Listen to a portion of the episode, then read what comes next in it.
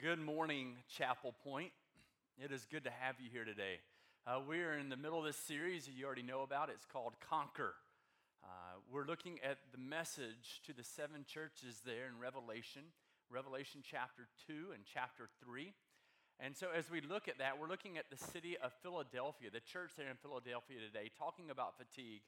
And I do want to remind you, especially if this is your first time visiting here at Chapel Point, I want to show you a map we're just going to jump into some stuff right away. Uh, I want you to see this map of uh, where these churches are located. Many of you have already seen this before, but I still think it's healthy for us to have a clear understanding of where all these really were. So you see the Mediterranean Sea there. If you go far right, you see where Israel is. You can see Jerusalem and Caesarea. Uh, but if you go to Crete, the island there, if you go right above that, to the right of that, you can, right above and just to the right, okay, go to about 1 o'clock, uh, the, uh, right there where Crete is. And very faintly, you can see the names of the seven churches. And so we're at Philadelphia today. Next week, we'll be at the very last one, Laodicea.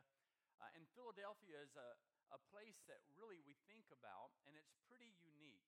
Uh, there's a, a, church that was existing there that was very poor, it was a small church, uh, didn't have any important people within it. We think about that as well. And yet here it is. And Jesus has this powerful message for them about really their faithfulness. He has nothing of uh, negativity to say, he has no condemnation for them at all. It's about 30 miles east of Sardis. Uh, right now, today, it's a very like that. In fact, there's some pictures for you to better see modern day what it would look like. Um, that right there is an old Byzantine church uh, from roughly about 15 or 1600 years ago. Uh, another one of some of those vineyards that I was speaking about as you drive up through a valley and you go to the city there in Philadelphia. Uh, something interesting about this city is it was around 17. So, about 17 years after the birth of Christ, um, it's when Tiberius Caesar was reigning. There was this major earthquake. It devastated the city. Absolutely. Oh, there I am. I'm in the back, by the way. I decided to give you guys a better view. Now, this is what I mean by that. Um, last week, I asked you guys to change seats if you were here. Anybody remember that? How many of you went back to your old seat today? All of you. And I don't really care that you went back to your old seat. I really don't. Um, it was nice, and, nice having more of you up front, but the reason I mention that and I bring that up to you is because um, I really think that where we're sitting changes our view, and I'm not talking about in this service, but where we're sitting, how we look at Scripture, and where you're sitting in terms of when you look at Jesus, it matters. And some of us are sitting so far away from Jesus, and yet we're trying to understand who he is, but we don't have the courage to sit closer to him, and maybe we can see the wrinkles around his eyes, and we can see more of who he really is. That was the church in Philadelphia. Here's the, and I've been thinking and processing this church so much because again, there's no condemnation. We're, last week we were in Sardis. He had nothing good to say about Sardis who had all the gold and all this wealth, yet they had been conquered numerous times, right? He had nothing good to say. Now we come to this, this, this church in Philadelphia who has no money and very little people. It's small, and yet he has nothing but great things to say about them. And it's because I think that they were sitting closer to Jesus. It's the easiest way for me to describe it. I think they had a different view of who God was, a different view of who Jesus was. They had a different perspective. They knew they were there to serve Him rather than God serving them. And it isn't, if we're honest, sometimes isn't that what we want? We want to, even in our prayers, we're calling out to God to do for us, to serve us. And so, my request for us today is that we change locations, not physically, don't worry, not physically, but that we change locations in terms of maybe how we're seeing Jesus. And that can be challenging. That can be a hard thing to do because we've looked at him the same way the entirety of our lives for some of us. And yet, maybe we need to get up and move a little closer. And I think that's relevant for us today because I think that's who Philadelphia really was. And so here's this city again. It's, it's something that was small, not much wealth, no important people, and yet they served faithfully. And as I was saying, as the camera hit me while ago from the back, around 17 years after the birth of Christ, there was such a severe earthquake that struck. It devastated the entire region. In fact, it was so bad that Tiberius Caesar actually told them they were the one place that didn't have to pay taxes at the time because it hurt the city so much. Now, of course, that created a response from the people there in Philadelphia because they no longer had to pay taxes at that time because the earthquake was so severe. They decided to go ahead and to adopt the worship of the Roman emperor. That was a really hard thing to, to recognize, right? All of a sudden, someone gifts them with not having to pay taxes, and so many of them adopted the worship of the Roman emperor. And so I'm not saying that the Philadelphia, the city as a whole, was doing great things for God, but the church there, though it was small, was being faithful. They, they didn't adopt that worship, they were remaining faithful at all times. It's really remarkable to see how faithful they were as they move forward. It was a city that was founded uh, 200 years before Jesus Christ. And so when this letter is being written to them, they're about 300 years old. Now, we know if you've ever studied history uh, before in your life, um, all civilizations that really take off and do wonderful things, they last about 200 to 300 years. And then they get too full of themselves, and so they fall apart. Welcome to the United States of America. I'm serious. Study history, it's not complicated. And so that's what's happening. And here they've been around for, when they received this message, roughly, Domitian was the ruler, he was Caesar at that time, and it's about 60 years after the death of Jesus Christ, roughly around 60 years. So here he's coming in. This city is about 300 years old. He's writing this letter to this small church saying, You're remaining faithful. Thank you so much. We know that Philadelphia literally means brotherly love right? If you go there today, I don't think you would experience very much brotherly love. No offense anybody from Philadelphia. I just know that the sports fans are really mean to other people. But that's what it means brotherly love. And they had a deep love for each other because they had a deep love, first and foremost, for Christ. The Jews and the Christians in Philadelphia, they were doing this. They were at odds with one another. That wasn't always the case, but it is uh, certainly during this time period. They were at odds with one another. They weren't caring for each other the way that they should. They were resenting each other and one another at all times. And yet, here's this church that we learn so much from. So much from. In fact, I want to go ahead and begin by reading in Revelation chapter 3 verse 7 and 8. Uh, I'd love for you to open up there. It's the last book in the Bible. If you don't know Revelation, you can turn to that. Some of you are going, okay, what do you really think about the Bible? Uh, even recently, somebody's reminded me a lot of people believe that this is just some good sayings. Um, this is some good sayings, but it's far more than good sayings. Uh, here at Chapel Point, we believe that this in its entirety is the Word of God. And so we want to live our life by it. We want to receive its instructions. We want to be able to learn it and not only have it in our mind, but allow it to tattoo our heart in terms of the significance of it and, and how we live our life. And so when we say, let's open up in the Word of God, we're saying that this is something that God not only gave to the people then, but it's eternal. It never changes because God never changes. And so it's something that we take in, and it's very serious for us here at Chapel Point. And in Revelation chapter 2 and 3, he's writing and sending these messages. These are the words of Christ. That's why they're in red, the penmanship of John being sent as messages to these churches. And in Revelation chapter 3, verse 7 and following, this is how it begins. He says, And to the angel of the church in Philadelphia, write, the words of the Holy One, the true one, who has the key of David, who opens and no one will shut who shuts and no one opens.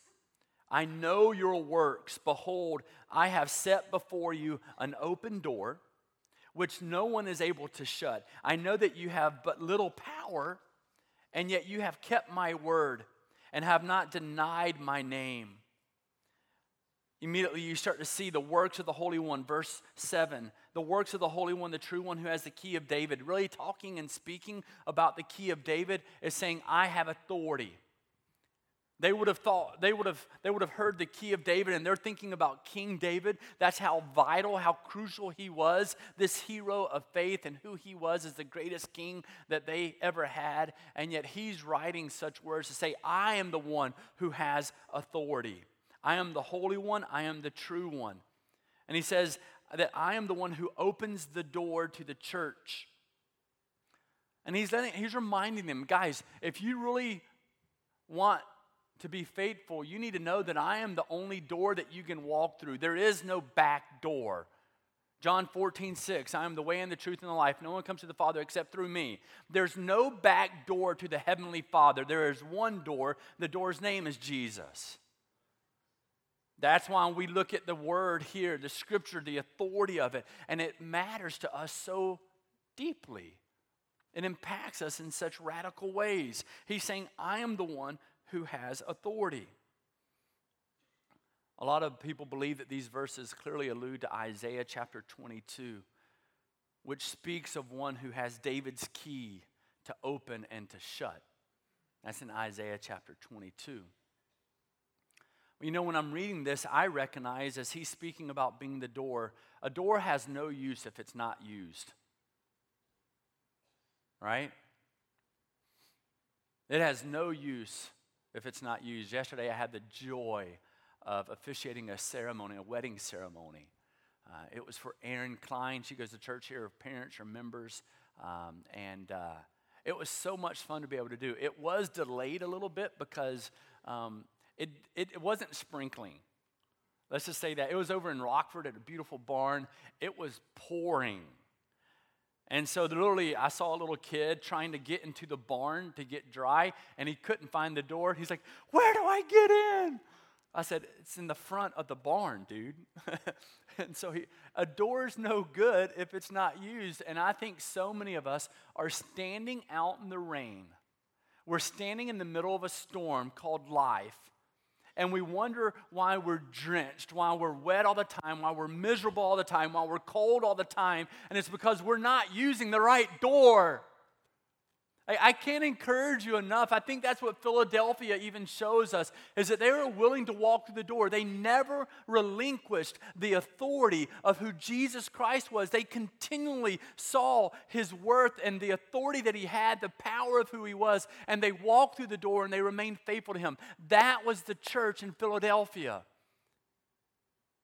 Even though the things around them were falling apart and others are worshiping the Roman emperor and everything else that's taking place, they remained faithful. And as a result, they didn't stand in the storm anymore.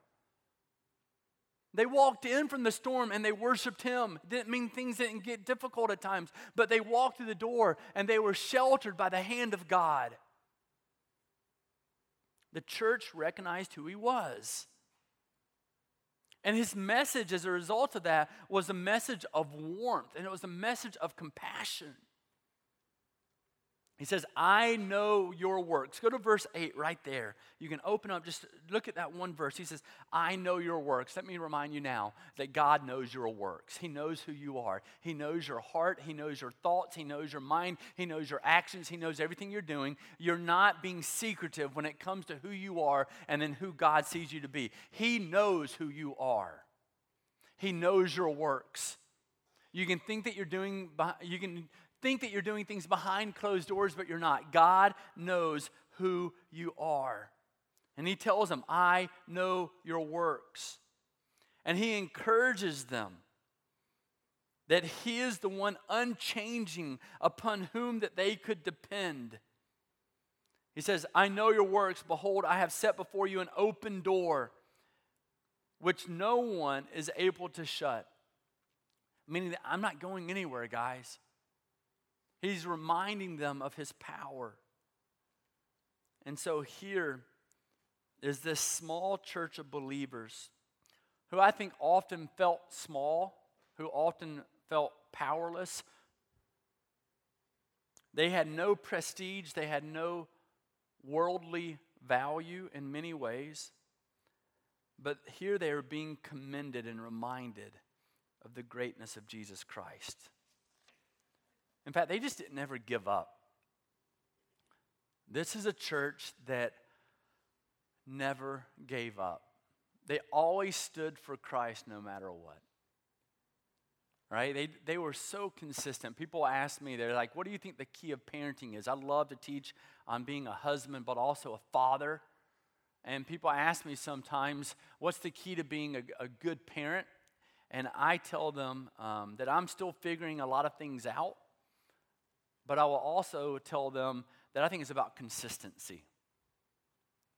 I think a lot of it deals with consistency a consistency in learning and memorizing scripture, a consistency in discipline, a consistency in the way that you speak to them and with them. I think a lot of it deals with consistency. And I think about this church. I view this church who didn't have things easy all of the time, but I see a church that was consistent. They were just that faithful. They just kept doing the right thing. I know that sometimes as parents, that can be tiring when you're just fed up with it and you're, you want to yell at them and say, it's, it's 10 o'clock, go to bed, or the wrath of Joel will come. And you want to tell them that, but you can't. You go, guys, we've already spoken about this. Um, you need to go to bed right now. Um, otherwise, um, monsters will come in the middle of the night. What did I say wrong? Uh, but you want to try to be consistent in that. And I think this is a church that modeled it. This was a church that modeled. Think about your own life. In fact, I want you to move away from thinking of the church in Philadelphia, and I want you to think about yourself and where you are in faith right now, because here's what has really just kind of come within me as I've been processing this message to the church in Philadelphia. Is I think it's as much for the individual. I think every single person in this room right now, at some point in your life, has felt small and weak and worthless at some point, at some place walking through your life, you have probably felt that way. Anybody with me? Right? You've all been there. And yet here comes Jesus, and he's letting them know I'm not going anywhere, and I'm praising the Heavenly Father for your faithfulness. I think it's encouraging to know that we can remain faithful in a world that is hard and difficult. And even though you don't think you have any value, Jesus is coming in and saying, You do. Isn't that good news? And we need to receive that news. We need to allow ourselves to absorb it. So many times I have spoken with people in counseling and they talk about the struggles they have and their, their feeling of, or their lack of feeling of worth, of value. And I tell them how God really sees them. And they hear these amazing words from God's truth, but they can't absorb it. It's as though Satan is putting this barrier around them and is just deflecting all of the great and the perfect news of Jesus Christ. And maybe that's you. And you can't get through your, your skull that God, the creator of the universe, adores you. You can't get it through your thick skull. For whatever reason, you're allowing Satan to win, to speak lies to you and everything else. Some of you need to hear that today. Because here's Philadelphia, who was small and worthless according to many, and they were faithful. He even tells them in these verses that we began with, he says that he was going to come and help them and to be with them. He says, I know that you have but little power. Those are hard words to maybe even hear because somebody recognizes that you don't have any power and you're like, I want to be powerful. He says, I know that you have little power, and yet you have kept my word. You've not denied my name. But here, there's a few things we can really take from this church. I want you to fill in the blanks there because I think they'll really serve you well over the, the course of the next several days. One of the things that we learned from this church is that they, they had little strength, yet they were faithful. They had little strength, yet they were faithful. And so many times, as I just said, you feel maybe as though you have little strength, yet you can remain faithful. It's a choice that you make. It's a choice that you make. I think so much about our relationship with God, and much of it is a choice that you make. Guys, I, I personally, throughout my, I guess you could call it a career, right? As a pastor for 23, 24 years now, I, I've looked at it and I go, you know, there's been times of doubt for me. There's been times of hardship. There's been many times where I've wanted to walk away from the ministry and just say, I love the Lord, but I don't necessarily love the church. And then people remind me, well, can you love God and say that you don't love the church who He gave His life for? And there have been times of difficulty for me processing who God really is through hardship and through loss and things like that. And I'm going, okay, what's really happening? And um, I even think to myself, okay, you know, really with the Word of God, with Scripture, I don't want to believe all of it sometimes. But I think it's a choice. I choose to believe that Jesus Christ is the Son of God because He has filled my life with His warmth and His protection and His compassion. It's a choice that I make. And I think that was Philadelphia. I think they made a choice every day to be faithful, even though they were small and weak according to the world. But because they believed, they made a choice of believing in God, they were great in the sight of the Almighty. And we have to make a choice. This morning, literally, I, um, I got dressed. I woke up my son. He does kids zone downstairs and helps out with that. And he looked at me and he goes, You're choosing to wear that today. I said, I think it's a strong color. He goes, It's pink. I said, It's not pink, salmon.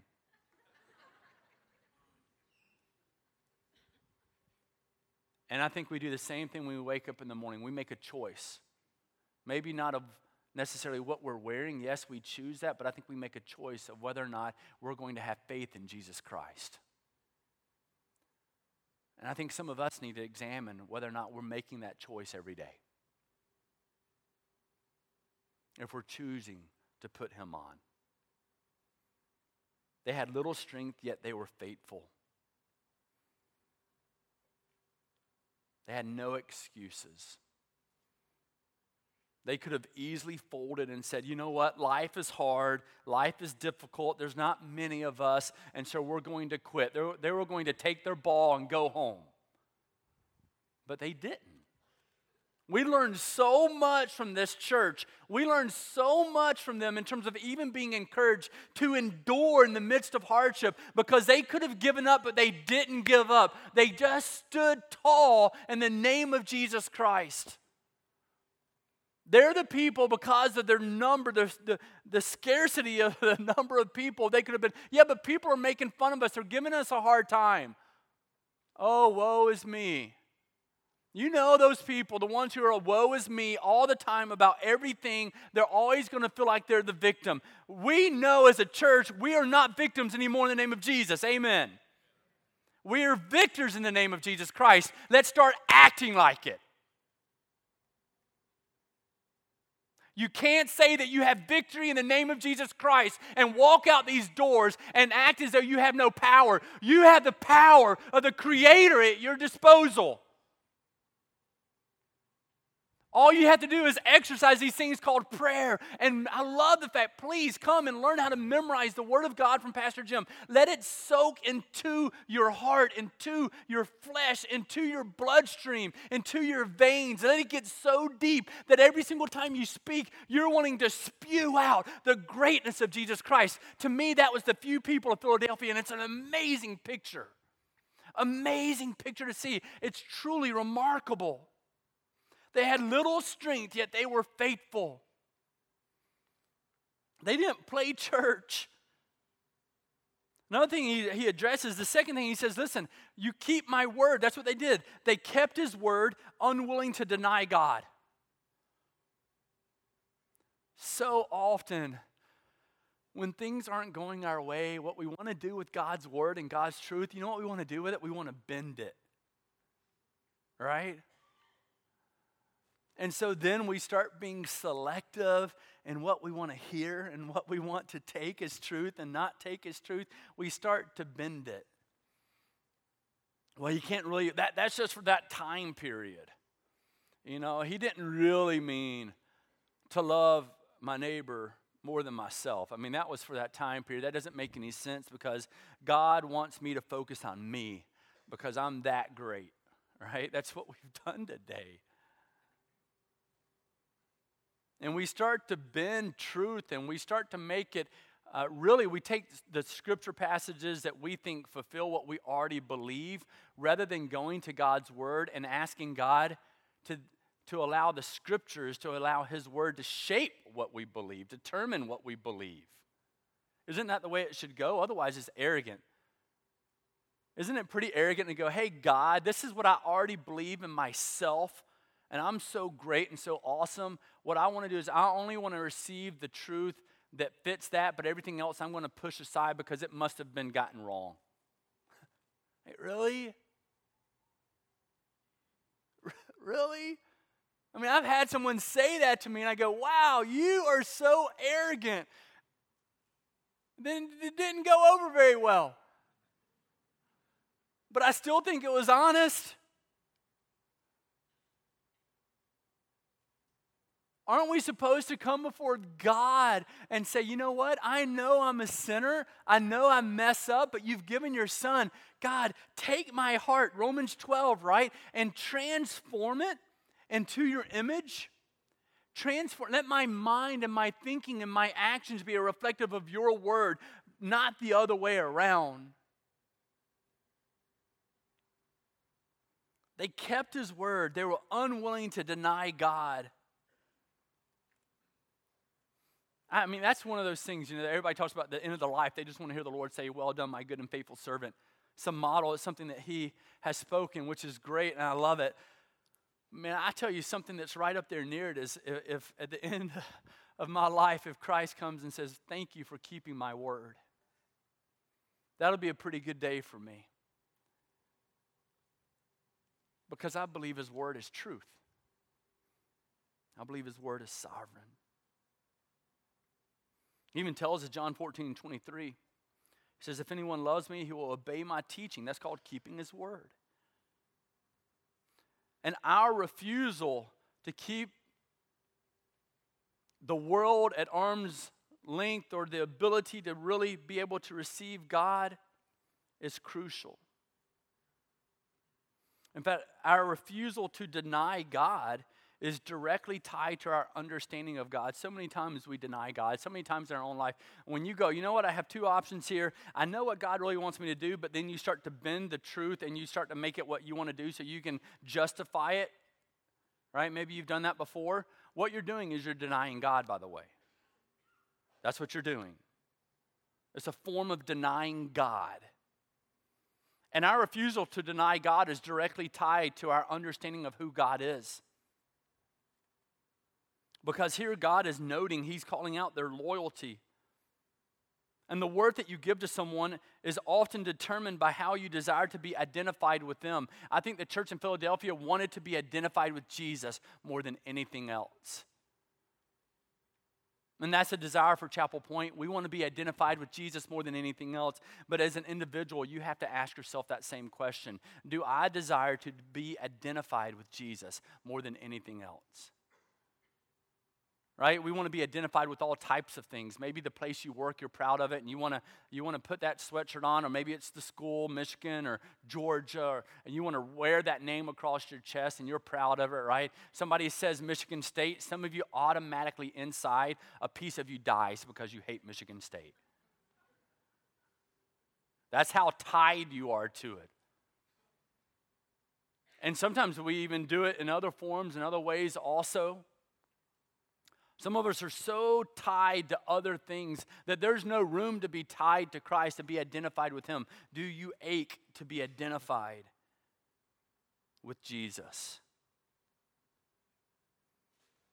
Like, how do we get to that place of keeping His word and willing to obey Him no matter what? What is it? Um, this is where you go, okay, give me, some, give me three or four how to's. I'm not going to do that today. This is what I'd like to do. I want to just speak with you very, very clearly. That where you are, I want to make sure you understand that where you are with Jesus Christ is primarily linked to whether or not you're willing to surrender yourself. It's a hard issue. it's a heart issue.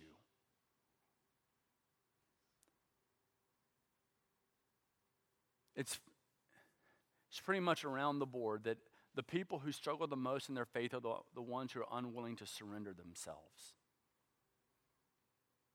Like, I'm looking at the church in Philadelphia and I'm like, how is it that this little church are, is the one with no condemnation? They, they receive nothing but praise from God. How is that? And I think it's because they were willing to believe even in the midst of difficulty. They chose faith in Jesus no matter what. They acknowledged that He was the only door. And I think that's really where a lot of us need to get to. Are we willing to surrender fully to Jesus Christ with our heart? Are we willing to wake up in the morning and go, you know what? It's not easy. It's not always the best thing in terms of my immediate life, but I trust in Jesus Christ no matter what, and I'm going to surrender to Him. I'm going to give Him my heart. I'm going to be earnest. I'm going to be true to that no matter what.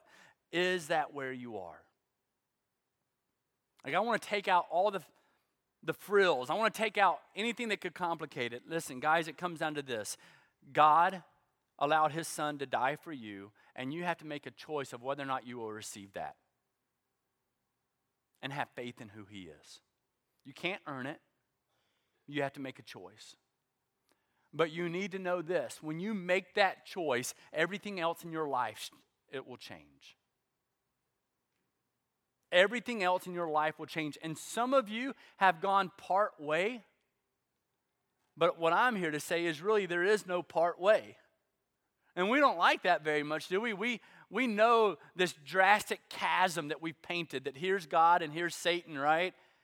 Here's good and here's bad. And we think we live somewhere floating in the middle of like, I'm doing okay. I'm in the middle right here. I'm doing better. I'm doing, we know this.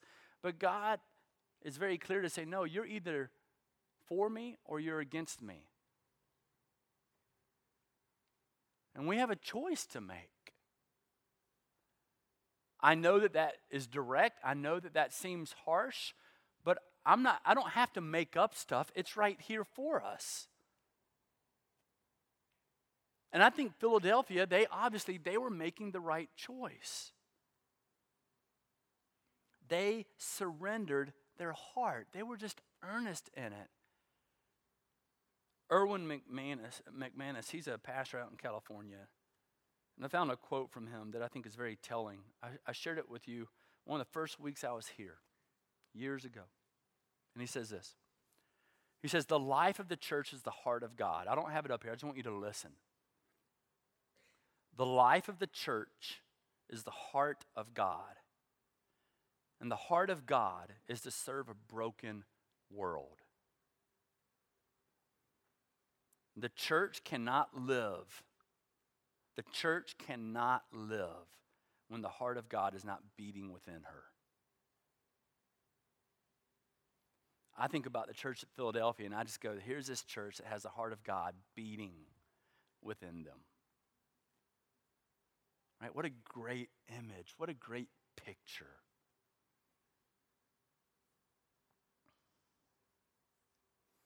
They had little strength, yet they were faithful. They, they kept his word, unwilling to deny God. In fact, as we continue, we learn something else that I think is, is so powerful. He says, Listen, behold, and this is verse 9 and 10, and finally he says, Behold, I will make those of the synagogue of Satan who say that they are Jews and are not, but lie. Behold, I will make them come and bow down before your feet, and they will learn that I have loved you because you have kept my word about patient endurance. I will keep you from the hour of trial that is coming on the whole world to, the, to try those who dwell on the earth. I am coming soon. Hold fast what you have so that no one may seize your crown. This whole synagogue of Satan, I, I know that that can be like, oh, what's that mean? It's, it's talking about those that accuse them wrongly.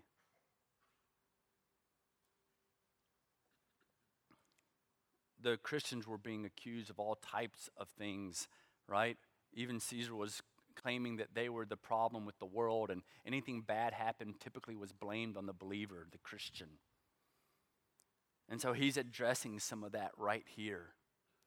And he calls out a powerful word in verse 10. He says, Listen, because you've kept my word,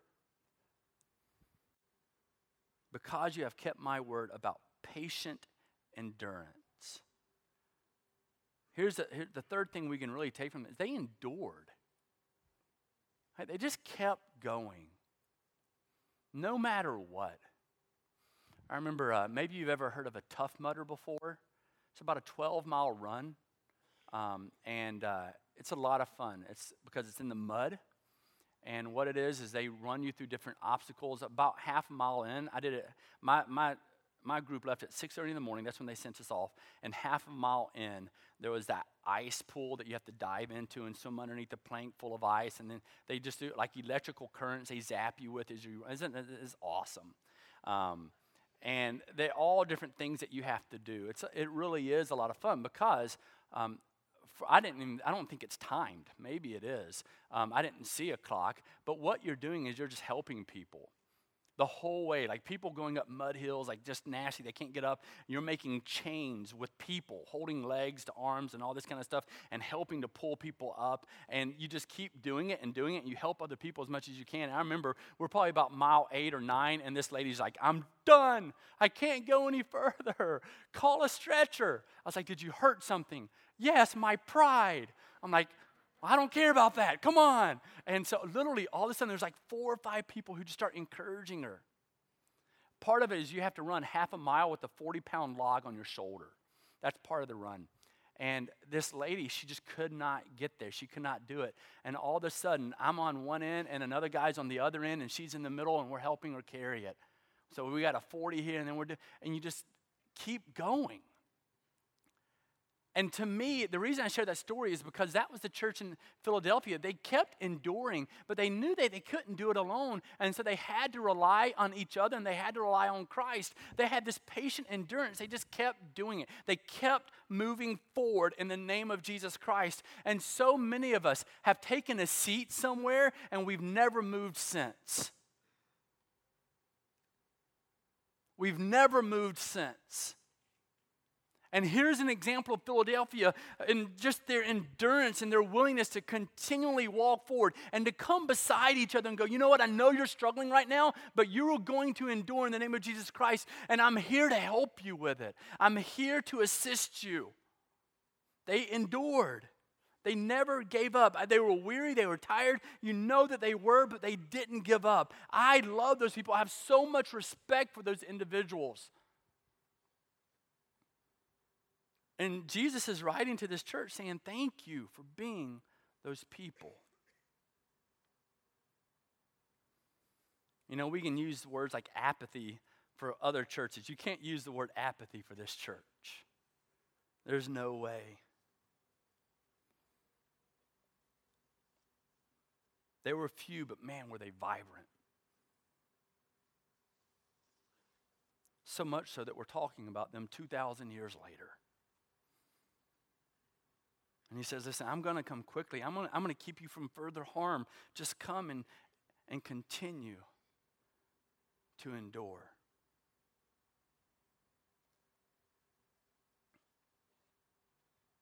We're to be a pillar of the kingdom of God. That was Philadelphia to me, a pillar of the kingdom of God.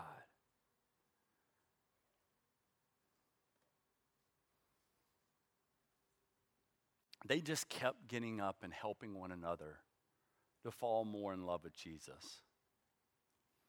And maybe that's the question we need to end with today. How are you helping others fall more in love with Jesus?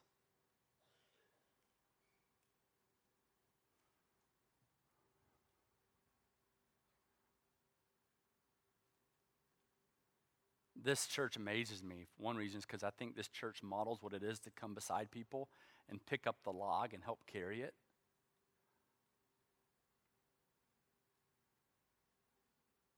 But I still think that question is vital for us. In fact, let's go even further back. Maybe we start with this. Have you really surrendered your heart to Jesus, or are you trying to live life for yourself completely? Have fun with that because at the end of the life, the end of your life, I promise you this, you will regret it. Your name is not going to be remembered that long after you die, I promise.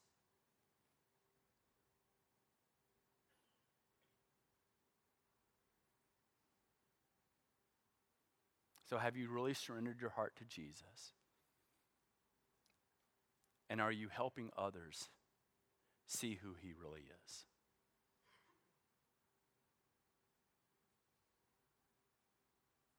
Some of you feel small and weak. And you're like, Pastor, I just want to be done with this Jesus stuff. Or, Pastor, I just want to be done with church. I, want to, I just want to do things easier, and Sundays could be my day off, and I could wake up and just do whatever I want. Guys, I want you to be encouraged because here's the message of Jesus saying, Listen, I know you're few, I know you're small, but you're enduring. And now, for thousands of years, He's using them as an example to others of what it is to endure.